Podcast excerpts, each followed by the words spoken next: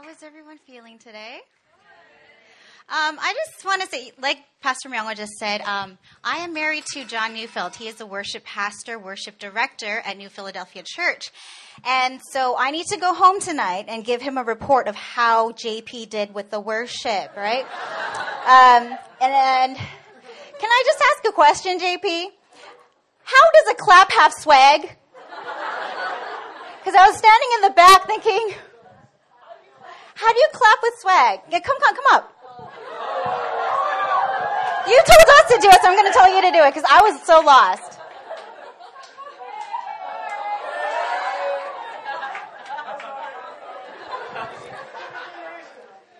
So, uh,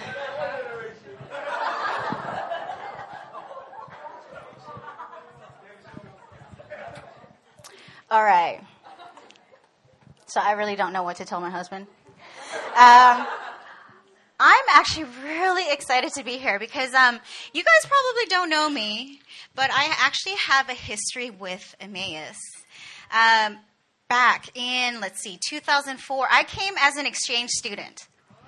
And back then, Emmaus was called YICF, which is Yonsei International Christian Fellowship. So 2004, I came as a fourth year student. Um, the year after, I came back to Korea after graduating, and that's when um, one of my friends that I met at the exchange uh, program, she was heading up YICF, and so when I came the year after, um, she actually had decided to transfer from the states to Yonsei University as a regular student, and so she was heading up YICF, and so I thought she's the only person I know in Korea, she's my only friend. I'll just help her out with the ministry. So I, I kept on coming out. I was part of the leadership. And through this ministry, I met Pastor Marcus. You guys know Pastor Marcus? He preached last week, right? He came as an exchange student, so I met him as an exchange student. Interesting. Do you guys know Susie Park? Yeah, yeah. She's a, she's a wonderful, powerful worship pastor now, right? Um, I discipled her. Back when she was like Miss Pharisee, you know? Um, but it was such a privilege because it was through this ministry I saw her experiencing the power of the Holy Spirit. And she's never been the same since, you know. So she is no longer a Pharisee. She is filled with the Spirit of God. Um, my sister, I have a younger sister, Angela. She served under Pastor Aaron uh, when YICF uh, turned into Emmaus. So she was a leader uh, for this ministry. And uh, Pastor Myungwa, I think I've known you for 11 years, actually.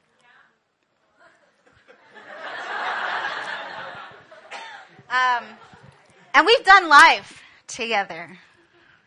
We went on ministry trips. We went on missions trips. She lives a block and a half away from me. So my uh, roommate and I, Mijung and I, uh, we lived a, like a block and a half, not even, away from us, right? Um, and she would come over often. And she would sleep over often. In the morning, she would wake up, open up my closet, and think, what should I wear today?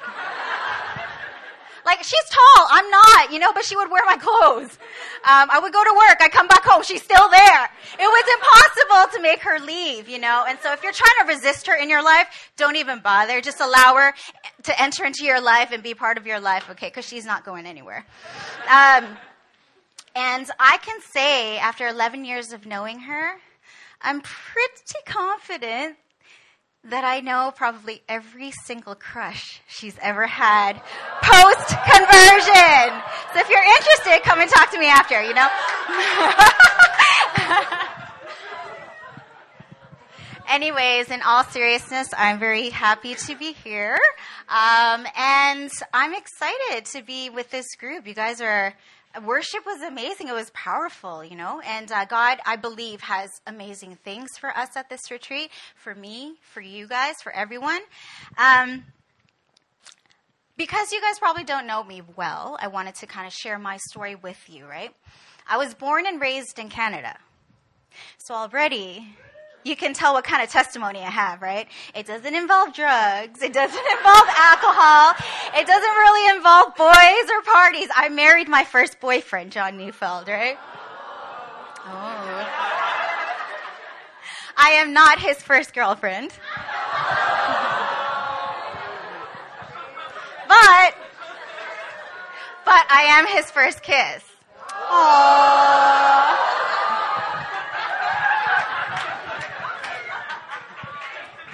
Have fun tonight, right? So I was sheltered. I grew up in the church. Um, weekends I spent at my uncle's prayer house. That was me. I went to, I went to school, I went to church, and I went home. That was me. That was my entire life until I came out to Korea. Um, I was the token good Christian girl. And uh, I heard there's uh, people of my kind in this room. Come on, be proud. There are people of my kind in this room. It's okay. JP, put that hand down. um, everything looks so good on the outside. But on the inside, we sang a lot of songs tonight about what I want to preach about, but on the inside, I was enslaved to fear. I was crippled, paralyzed by fear. And I don't have a colorful testimony like a lot of, a lot of the pastors at New Philly. Um, there's one with a very, very colorful one coming tomorrow to speak. Uh, I don't have a colorful testimony, but it's a powerful testimony. And you know, um, I can only release what I have, right? And I believe what God has done in my life, He will multiply and release it for you. So I'm really believing for a powerful night tonight. Amen? Amen. Amen. So again, crippled by fear. I was a middle child. You're laughing. You already know I have issues, right? I'm a middle child. Perfectionist. Any perfectionists in the room? Come on. Perfectionists. JP, again. um, I was smart. I was gifted in music. I was gifted in art. My parents thought I would be the lawyer or the doctor of the three of us, right? I was a trophy child. I was that child you don't want to be because everyone's mom is like, why can't she be more like Anita? Ugh, I hated that, right? But I was that child. You know, I, I seemed like the Miss Goody Goody, Miss Perfect, Miss Goody Two Shoes, right? And that's my story, but I was so crippled on the inside with fear because of that pressure.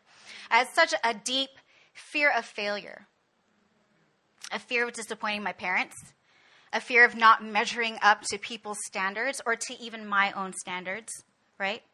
Um, I, I had this incredible fear of men, not just man, but men in general. Like maybe I watched too many movies, maybe I just watched the news too much, but I was just so afraid of men. I remember when I um, first moved out to Korea, um, like moved moved out to Korea to work here. I lived with my aunt, and I remember when I was still searching for jobs. It was about two months, and in that two month period, um, I did not leave her apartment unless she walked out with me. Like she lived on her own because she had a family back in Canada, but she only worked here like a month at a time, right? So she didn't really have much. She lived in a one room. I lived with her. She had a TV. She had a small fridge, and she's Miss Healthy, right? So she only had like maybe water in there or something, right?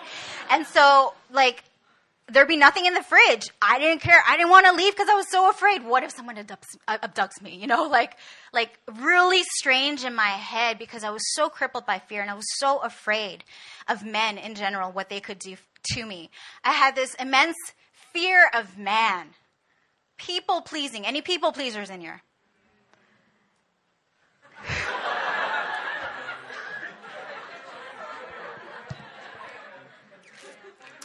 JP. um, fear of man is just, it's like you cannot be who you are because you're constantly working and living for the approval of man. You're constantly worried about what she thinks about you, what you think he might have said about you and told someone else.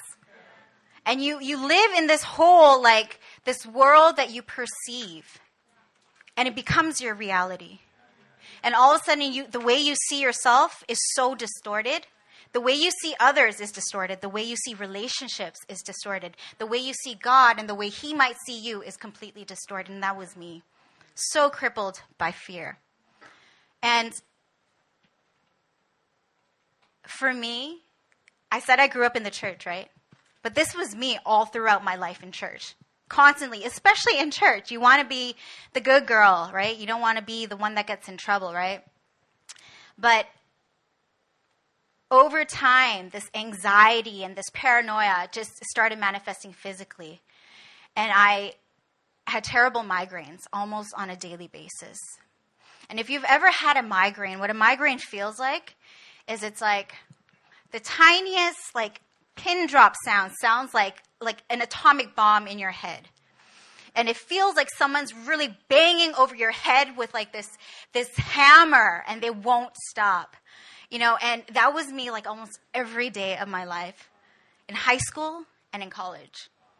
Meds can't do and they say there's no cure for migraines, right? But I stand here to testify that I am free from migraines. I do experience the occasional headache and the occasional migraine, but I don't have a condition called migraine headaches anymore. And for me, I actually have to say that, my migraines actually rooted in the fear that I was crippled by, living in the anxiety and the paranoia of, of fear, right? And tonight, I just want to preach on freedom from fear.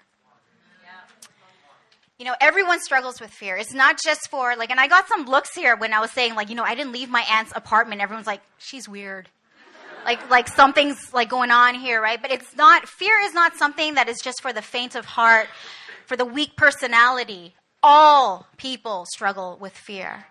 All. It doesn't matter how strong you are um, and how strong of a personality you have.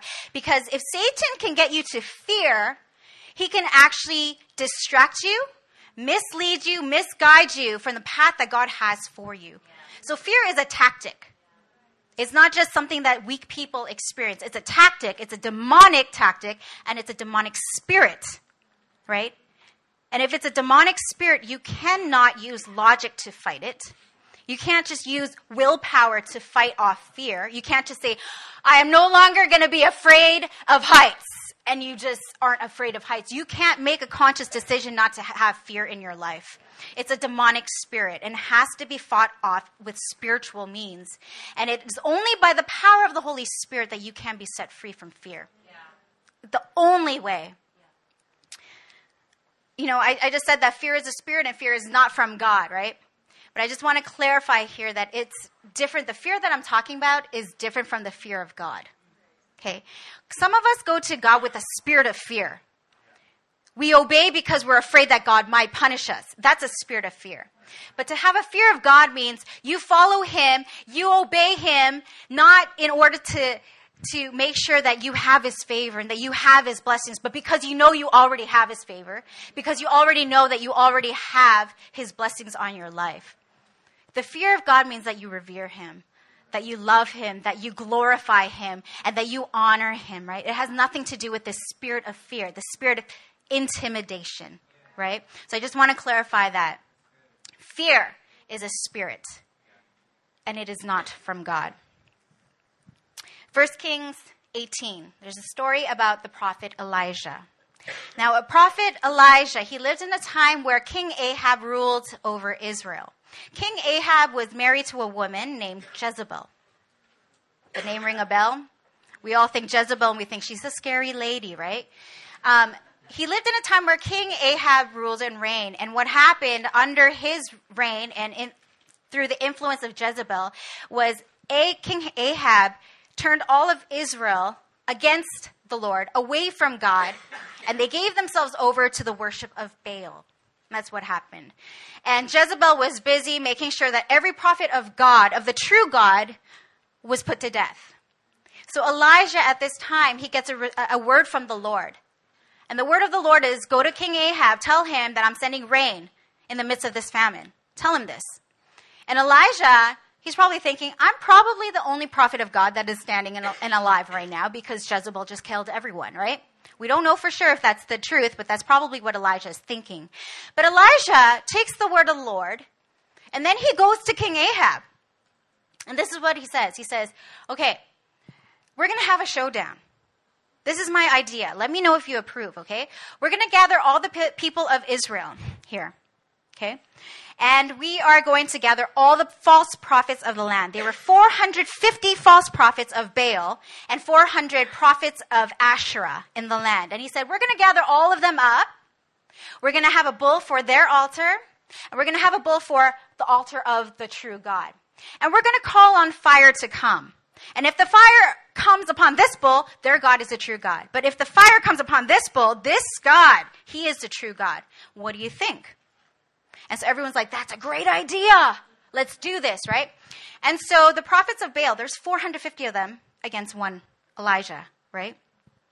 They prepare their altar with their bull. From morning to noon, it says in scripture, from morning to noon, they're calling on their God to rain down fire upon this altar. Not happening. Morning to noon. So Elijah goes up to them, starts mocking them. Mm, maybe he's relieving himself, you know? Or maybe he's fallen asleep and he needs to be awoken, right? And then they're like, okay, your turn. What Elijah does is he not only prepares the altar and puts the bowl there, he says, bring four jars full of water, pour it around the altar. And he says, do it again, second time. Put four jars of water in the, around the altar. And he says, do it a third time. Three times. Times four is 12, right? 12 jars of water poured around the altar, filling the trench. And he calls upon the name of our God and says, God, would you consume this altar? Fire falls down from heaven, consumes the bull, consumes and licks up all the water as well. And the people say, surely this is God. God. This is our God. And you know what Elijah does? He has all 450 of the prophets of Baal put to death. That's gangsta. Right?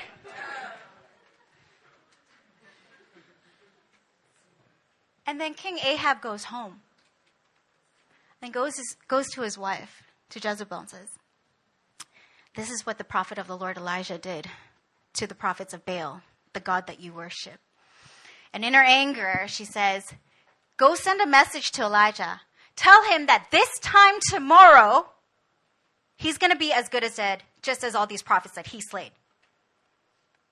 One woman sends a message, sends a message of intimidation and threat.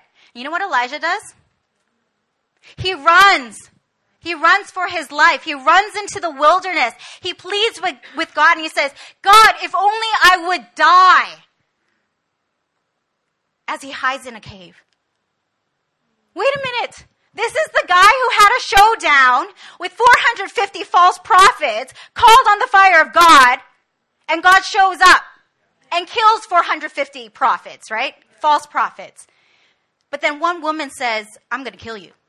I'm going to make sure you're dead tomorrow at this time. And he runs for his life. That's to show us that fear is a spirit. There was a spirit of intimidation that was in operation in this woman called Jezebel. That's why she, that's why he ran from this one woman. It's illogical. It doesn't make sense, right? But that's what happened. So we need to understand that fear is a spirit. And we need to fight it with the power of the Holy Spirit. Um, tonight's main passage comes from 2 Timothy 1 7. If you can turn there.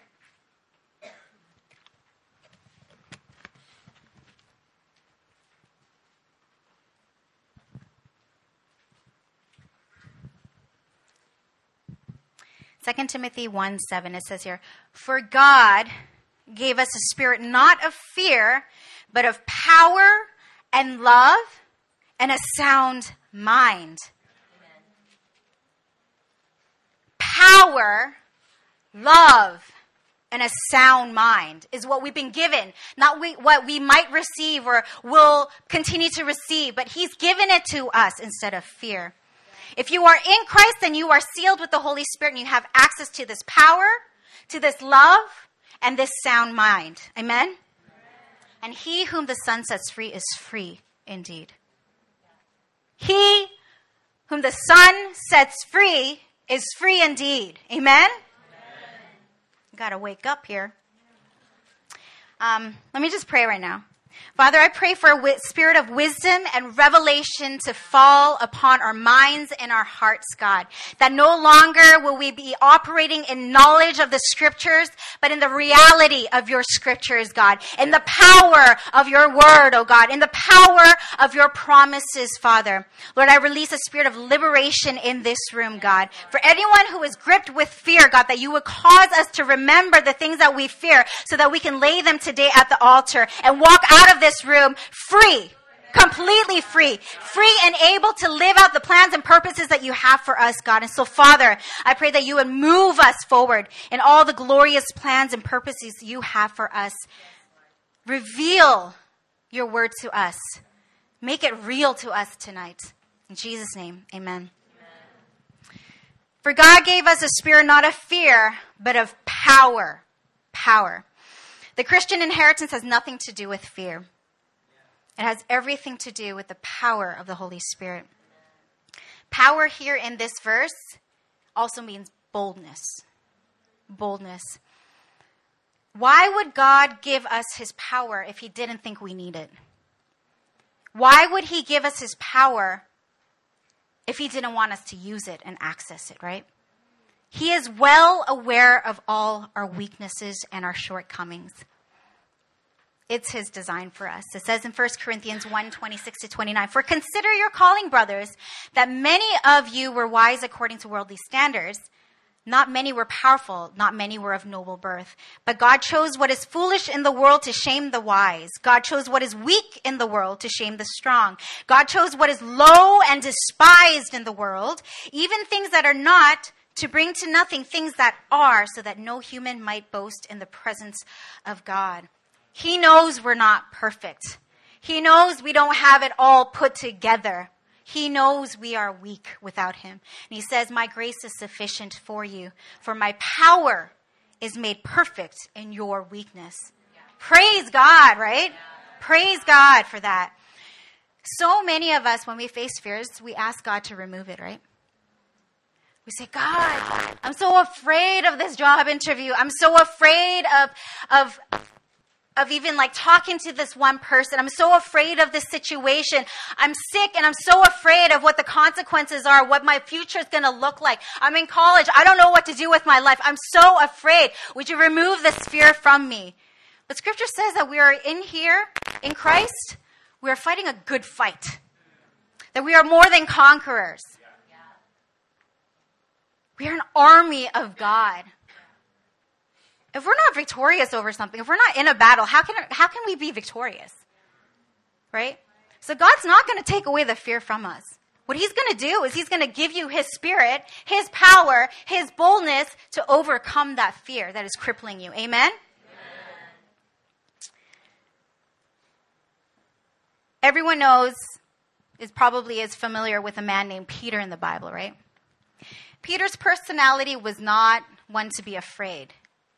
He was the hothead, kind of the show off. He walked on water. When Jesus was being re- arrested, he's the one that got the sword, cut off the right ear of the servant of the high priest. That was Peter, right? But then when he saw the soldiers taking Jesus away and saw the fate of Jesus before his eyes, he was crippled with fear. This is a man who said, I'm never going to deny you. I will follow you to the death. And then a, a, servant girl comes to him and says, Aren't you the guy that was with Jesus? He's like, No, no, no, no, that's not me. And it's a cold night, so they're around this fire, warming themselves up. And a gentleman, a servant, comes to Peter and says, Hey, weren't you the guy that was with him?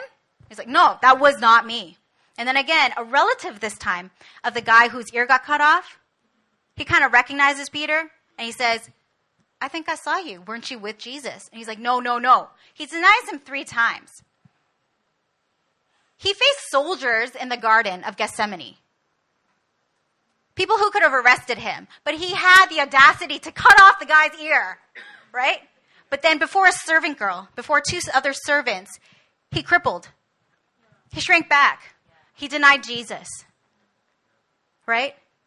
But then Acts happens. Pentecost. Holy Spirit is poured out upon him. The Acts you, you read about in, uh, the, the Peter that you read about in Acts is completely different. Completely different. He was so filled with boldness and power and anointing that you know what? People would bring out peop, um, people onto the streets on mats. Like people who were sick, they would bring them out into the streets, hoping that as Peter walks by, that he gets close enough to a shadow that even even getting that close would heal them. It's not that his shadow could heal, but they were thinking, he's so powerful. If I get even a little bit close to him, uh, surely I will be healed. That's how powerful he was. Right? He's not the same guy. And the thing that transformed him was a spirit, was the Holy Spirit, the power of the Holy Spirit. You know, it was a time of great persecution. He was in prison with other disciples. And then, you know, the angel of God appears and opens, supernaturally opens the prison doors. Honestly, I'll be honest. If I was in prison for Christ and an angel of the Lord came and opened the prison doors and said, okay, go now, I'd be like, can you just please lock the door again because I don't want to get in more trouble than I already am in, right? angel, leave me alone, right? But the angel says, okay, I want you guys to leave now. Go back into the temple and preach Jesus.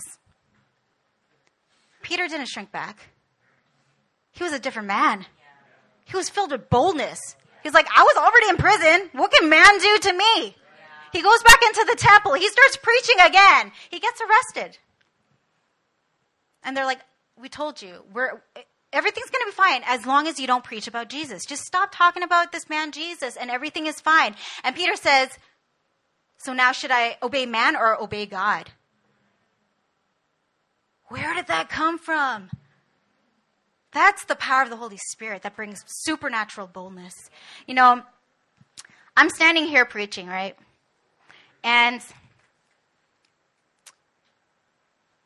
if you knew me back before the Holy Spirit came upon me, you think, who is that girl? It's a boldness that I walk in. Like I'm a living, walking testimony of the Spirit of God, the boldness that He has for us. You know, I went on a ministry trip to Sydney. Um, Pastor Myonga was on that trip as well. The second one we went. What year was that? I'm not good with dates. but um, powerful time. Powerful time with young people. Um, and when the Spirit of God comes and He wants to do amazing works in us, wants to heal us and set us free from all sorts of fears and bondages, you know, there's resistance in the Spirit, right? The devil doesn't like it, right? And all of a sudden there was this, this young man who was completely resisting the work of the Holy Spirit. And all of a sudden he just had this supernatural strength and he started he had a water bottle he started like you know spraying it on people he just kind of went weird right and he started kicking people, like people were on the floor, and he started stomping on their heads, and we're just like, what is going on? And so, in order to kind of like tame him down, one of our, our teammates, she went up to him and, and started praying over him and, and like, you know, binding this, binding that. And all of a sudden, this young man, quite, he's not a big guy, right? Um, I won't compare him to anyone in this room. He's, he wasn't a big guy, right? He picks up one of our team members, picks her up, throws her. And we're all like, what is going on? People around them are just like, okay, get this guy, get this guy. It took four pretty big guys to grab him, to hold him down. And Pastor Christian, uh, lead pastor at New Philadelphia Church, um, I'm kind of like in the corner ministering to other people, right? I know what's going on, but I'm still, I'm, I'm, I'm just being faithful with, with what God is doing here, you know? Yes, God, yes, God, right? Like just being faithful. I'm aware, but I'm being faithful. And then all of a sudden I hear Pastor Christian saying, Anita Jew, that's my maiden name. Anita Jew, come to the front. I'm just like, like inside, I'm just like, leave me alone. Why are you calling me? You know, there's so many other people on the team. There are guys on this team. Like, look at me. I'm small. I'm five two. And everything inside me, I was just like, why me? Don't call me. I, honestly, I was thinking, I hope he doesn't see me. But I can tell from his voice, he really wanted me up there. So he's like, Anita, Jew, come to the front. I was just like, I go up to the front. Like, inside, I'm just like, oh, right? On the outside, I'm just like, you know. Miss Perfectionist, you don't want to appear weak, right? I go up there and he's like, I want you to go down with this guy. Yeah, Myung was laughing because you weren't the one to have to go. and four pretty big men grab this guy, arms and legs, and like he's like lying down like this, and each of them have like a leg and an arm, and they're carrying him down the stairs. And little me, I'm just following them down the stairs. But in that moment, I knew that in the natural, I'm pretty, I'm not tiny, but I'm petite. In the natural, I'm just a, a petite girl. And in the spirit, I realized that I was bold, that I had authority. That even Pastor Christian could see that I had authority, and that's why he sent me. I went down there, and it took about 20 minutes for Pastor Christian to wrap up things upstairs and come back, come downstairs. But I was sitting there, and I remember specifically these four men. They wouldn't let this guy go because he kept on like fighting and resisting and and um, saying like wanting to break out and run away. And I just said, "Hey, just let him go. Leave him leave him alone, right? Let him just sit there." And the four guys, they look at each other, they look at me, and they're like, Are you sure? Are you going to be okay, right? And in that moment, honestly, for a split second, I'm thinking, oh, He might punch me. that would be embarrassing, you know? Um, and that would hurt, right? But then I just was like, No, just let him go. Let him go. Let him sit down. And I was able to just have a conversation with him for 20 minutes without him manifesting in any way and was able that night pastor christian uh, was able to lead him to christ and it was a powerful testimony. All this to say, in the natural, you might be weak, but God knows. You might not be perfect, but He sure knows. He does. But if He's called you to something, He will also give you the power and the boldness to accomplish it. Okay? Um, so don't ask for fear to be removed, ask for His power. God gave us a spirit not of fear, but of power and love. I love what Pastor Myungwa led us in, the prayer, right? Of love. And, and like all the songs too. They're on point, JP. On point. There's a good report going out for you. No fear. Um, what we really need to understand about God's love is that it's not mushy. It's not this mushy, like, oh, kind, gentle God. Yes, it's His kindness that leads us to repentance. But if we don't really acknowledge, recognize, and remember what His love has accomplished, you're going to be crippled with fear.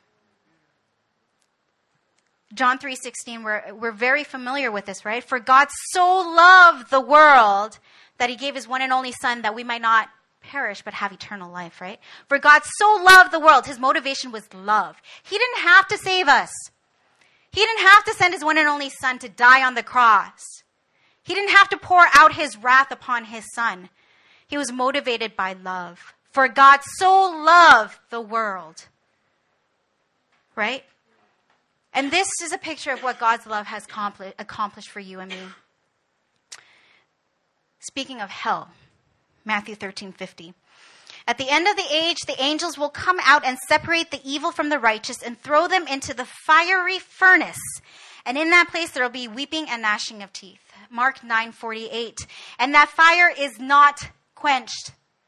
Revelations 14, 10 to 11. And they will be tormented with fire and brimstone, and the smoke of their torment goes up forever and ever, and they have no rest day and night. It's unthinkable and unimaginable what that place is going to be like. It's a place that is just where the wrath of God, the complete wrath of God is poured upon them day and night, forever and ever, never ceasing, never quenching. That's what we've been rescued from. If that's what his love, not just his power, but his love has accomplished, salvation from eternal damnation, don't you think His love can accomplish other things, can defeat other things in our lives? The fear of death, the fear of rejection, the fear of failure, the fear of man, all these fears that we have, the fear of like people not accepting us, right? Don't you think the love of God can actually overcome those things in our lives? It's perfect love that drives out, casts out all fear. And we need to understand God's love. If we don't have this understanding of His love for us, we will, unfortunately, be living in fear. But His love is furious, it is strong. It's like a consuming fire. God is love. And he is like a consuming fire. And it says in scripture that the banner over us is love. Wherever we go, he says, I will never leave you, nor will I ever forsake you. And he says that his love never fails. Isn't that reassuring? Not just in the scope of eternity, but here, life on earth, in the natural. We got to understand if God is for us, then who can be against us? Yeah. Man can't touch us. They can hurt us, they won't destroy us. Situations we have to overcome, but it's not going to destroy us. Losses, failures, they will happen. The Christian life does not mean that you're immune from life. Doesn't mean that it's going to be like this happy life forever on earth. Life happens. We experience loss. We experience death. We experience rejection and pain, suffering. But we know that none of these things can actually destroy us because we have access to His love. We have access to His love. His love is powerful. You know, have you ever seen clips of a mama bear with her cubs? They are fierce. Okay. I understand why they call moms, like natural moms, mama bears. Last night I was looking at this clip on YouTube of this mama bear who had three cubs and they found a carcass and they were eating, they were feasting on it. It was after hibernation. And so bears go into hibernation for about three months. They're starving. They lose like so much weight and they have to gain it back really fast, right? And so there's this male bear that comes out of hibernation and he spots the three cubs and the mama bear from across the what do you call it? The like the lake, the river, and he slowly approaches them. Before, even before the male bear, who is stronger and bigger, can even get into the river to get close to the mama bear and cubs, the mama bear gets into the water, dives into it, crosses the river, and like, like claws, like, you know, just clawed him in the face. And this big male bear starts running off. But he's hangry. Okay? He's not just hungry, he's hangry. He came out of hibernation. He hasn't eaten for three months. And so he comes back with like the scar and everything. He comes back for revenge. But ah, oh, Mama Bear, she's not playing. She spots him, and even before he even gets close to the river, she just starts running like her, her, whatever, right? starts running after and like just stands up and starts just like yelling, like belting out the, the loudest roar, growl, growl, and and just like claws him again in the face, and he runs away. You know, I love my children. You look at my children wrong, you face my wrath. Okay? You mess with my kids, you mess with me. It's like hashtag mama bear, hashtag ajumma. You do not mess with me. Okay? You do not mess with my children. But if my love for my kids is this fierce, like I'm small, but I will fight anyone who will come after my kids. I don't care who you are, how big you are. I don't care. I will fight you. And I will win. I will. But if my love for my children is this fierce, this bold, how much more is the love of God for us? That if anything were to come against us, surely, surely He would rise on our behalf. That's His love for us. That's the kind of love He has for us. It's a powerful love. It's not this love, this mushy love, but it's a powerful love. For God gave us a spirit not of fear, but of power, love, and a sound mind. Sound mind. Here, sound mind also means self control. Any deep thinkers, any melancholies in this room? I am like, like as melancholy as they get. Okay, I am deep in my thoughts. JP? Uh, put your hand down. Uh, um, to have a sound mind is to have self control to remain in the truth. To have a sound mind is to have self control to remain in the truth. Even if the natural doesn't seem so, this is the truth. That is all that I need to know, and I will live and behave according to what I know is true. Anyone feel bipolar sometimes? I do.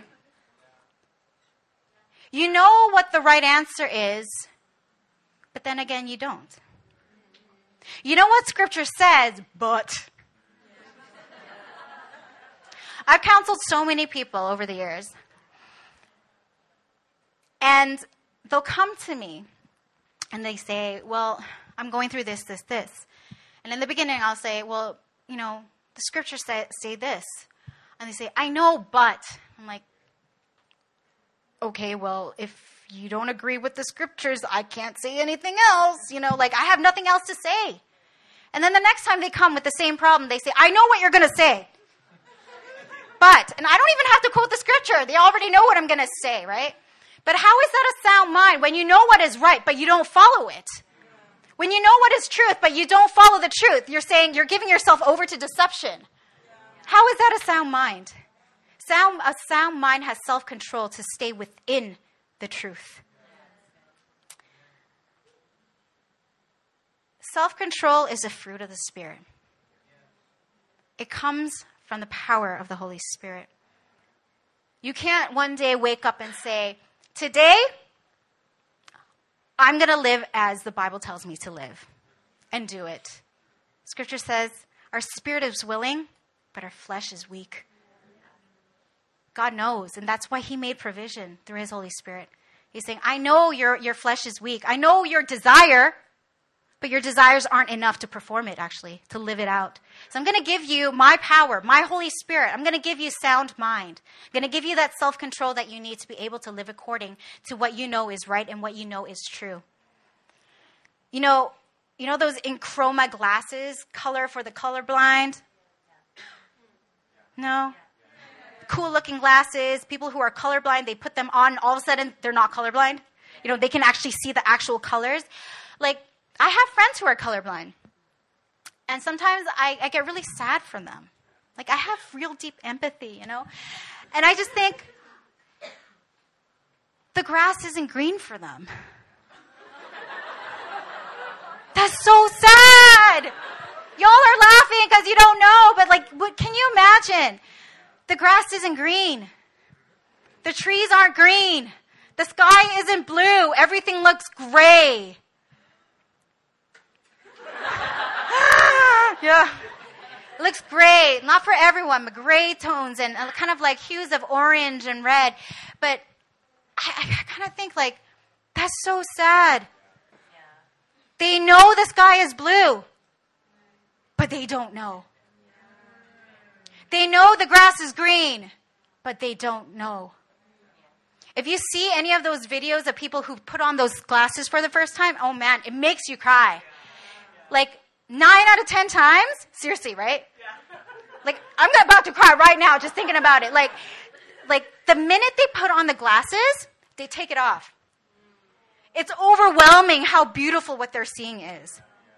Completely overwhelming. What they, what they saw to be true because they were told it was true. They were told the sky is blue. They were told the, great, the grass is green and the trees are green. They were told this, but to see it, it's just like, oh, so overwhelming. They just take it off and they just start crying. And all the relatives are like this awkward, like, I thought you'd be really happy, but like, this is awkward. like, so are you going to put it back on? You know, like they're there like holding it and just weeping and the relatives are sort of like, put it back on, you know? And that's what the world is like if we don't rely on the power of the Holy Spirit. When we don't have a sound mind, everything looks, what you see is what you get. But when you ask Holy Spirit to give you self control over your thoughts and the way you perceive things, the way you see things, all of a sudden it's like putting on those glasses, and all of a sudden you're like, I didn't know. Like I knew, but I didn't know. I know this is what the Bible told me, but like now I know. Right? That's the Holy Spirit. He changes the way you think, He changes the way you see things, the, the way you see yourself. the way you see other people, the way you think people think about you, that begins to stop.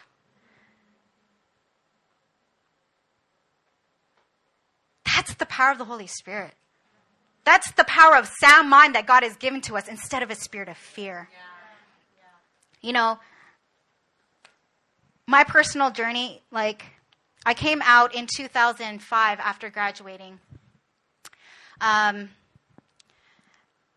I was planning on staying here for one year. After I graduated, um, I was taking care of my grandparents. Unfortunately, both of them fell ill at the same time, and so I was kind of their full time caregiver for, for a while. And my parents started seeing that it wasn't a good thing for me.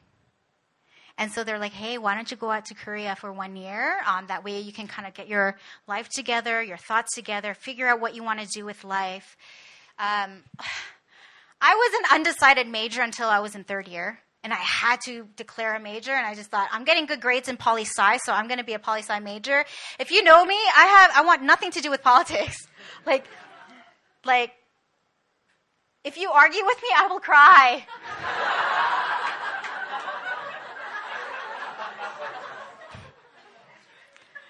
I'm not so like you know proud that I can't admit that. You know, I remember my my fourth year, actually, as a poli sci major, I had a major presentation and I, I presented my thesis and my and you know everything is graded on a relative curve, right? And so everyone's your enemy, right? And so my my classmates were tearing me apart. They're ripping me apart. I'm just thinking, how could you do this to me? like I'm really nice to you, like you know.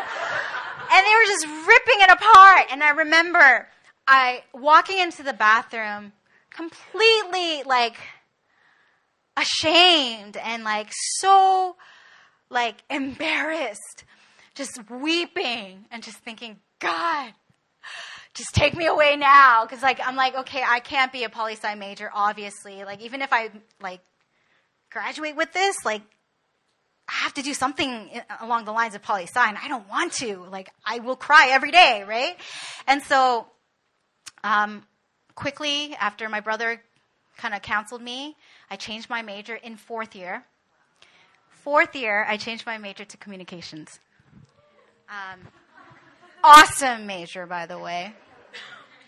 Um, not really applicable in my life right now, but stay in school, right? School's good. Um, school is good. Stay in school. Uh, be cool. Be in, stay in school, right? Um, but I was I didn't know what I was doing with my life. And so I, I, needed to, to get my life together. So my parents thought, okay, why don't you go to Korea? Your aunt is in Korea, so you can stay with her. So for me to leave home was a huge thing. I commuted to school when, even when I was in university. Never left home. And I went to Korea. I lived with my aunt. And then after one year, at the end of that one year, I met a, a few people from JSCM, which is now New Philly. Right? And all of a sudden, this hunger in me started growing for the Lord. I was always a good Christian girl, but really it was religion, right? But all of a sudden, like, I just thought, wow, like, I'm seeing transformation before my eyes. And it was actually through this ministry I started seeing the transformation. People who were a part of this ministry, who started attending New Philly or, or JCM back then, uh, I saw them change right before my eyes. And I just thought, I got curious. I was like, I got to check out this church. And man, I won't say who the preacher was, but the preacher was like, I was like, he's not making any sense. The people are really mean. They're all really cliquey. But I feel called to stay here. It terrified me. It really terrified me. And so I was just like, okay, God, um, I'll obey. I'll stay one more year. And my mom was so surprised. She's like, okay, one more year. And then I started working and publishing, and so my mom's like, okay, publishing, good girl, trophy daughter, right? Um, and so I started working for UNESCO, actually, uh, in publishing. And so I was, I was living out here for one more year, and then Good Friday of, don't even know the date, of 2007.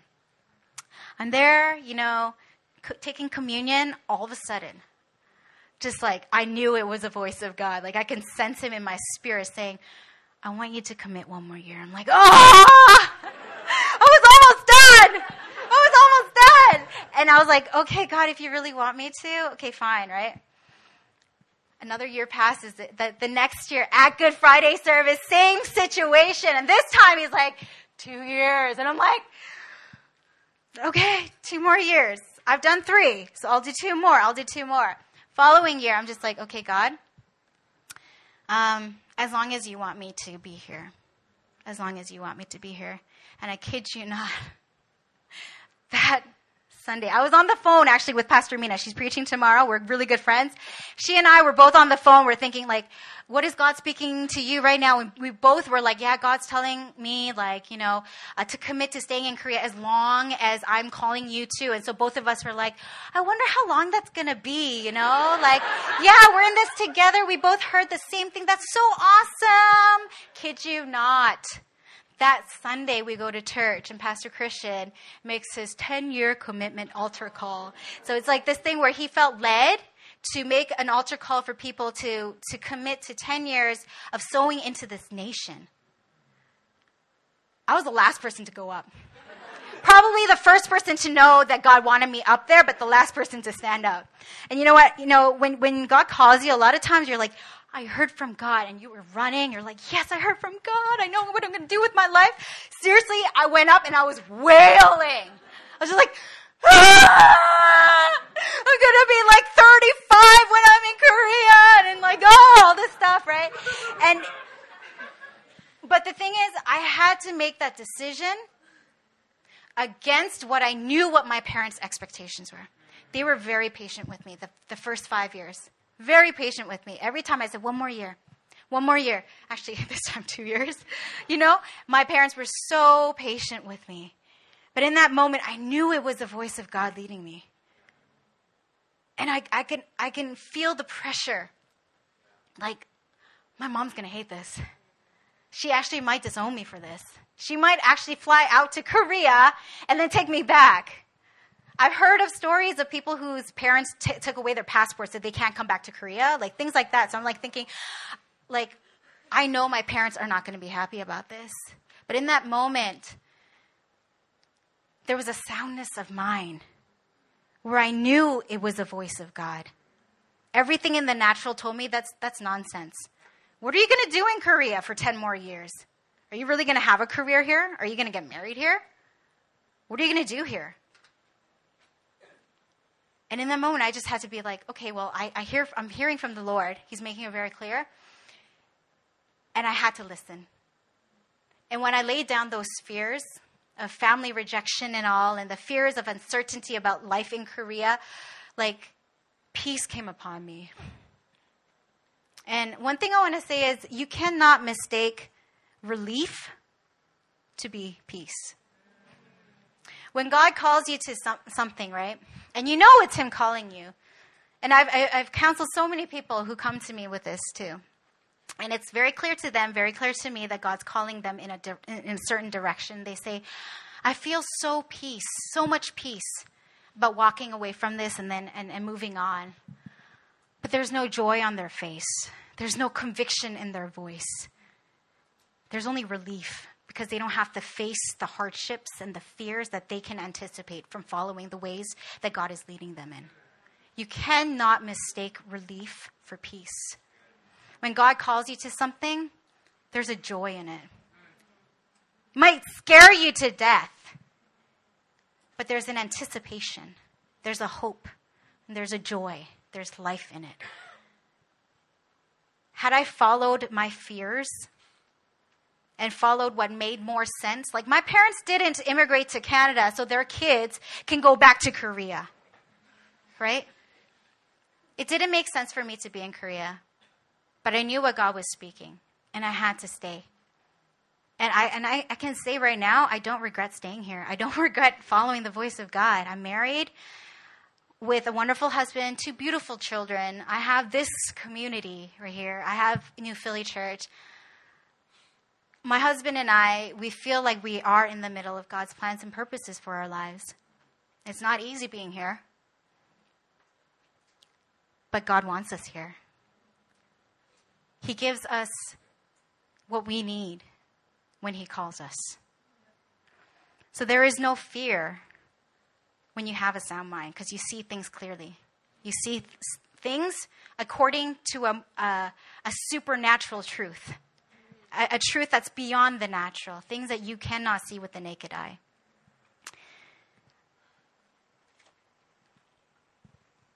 You know, tonight, my message is not to say, you know, this is a feel good pep talk or a motivational speech like, pursue what you want to pursue and His grace is sufficient for you. You can do all things through Him who gives you strength. And you will have success. That's not my message. My message is you will face rejection, you will face disappointment, you will feel hurt sometimes. People will fail you, reject you. You will make mistakes. But there's a greater power that allows us to move forward.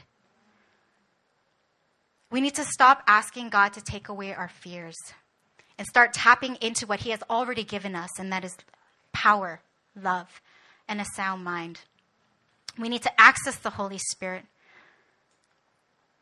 All these hardships that we experience in life, they're not going to destroy you. If anything, they're just going to build you and lunge you forward so that you can actually live out the call the glorious plans that God has for you. Let's pray.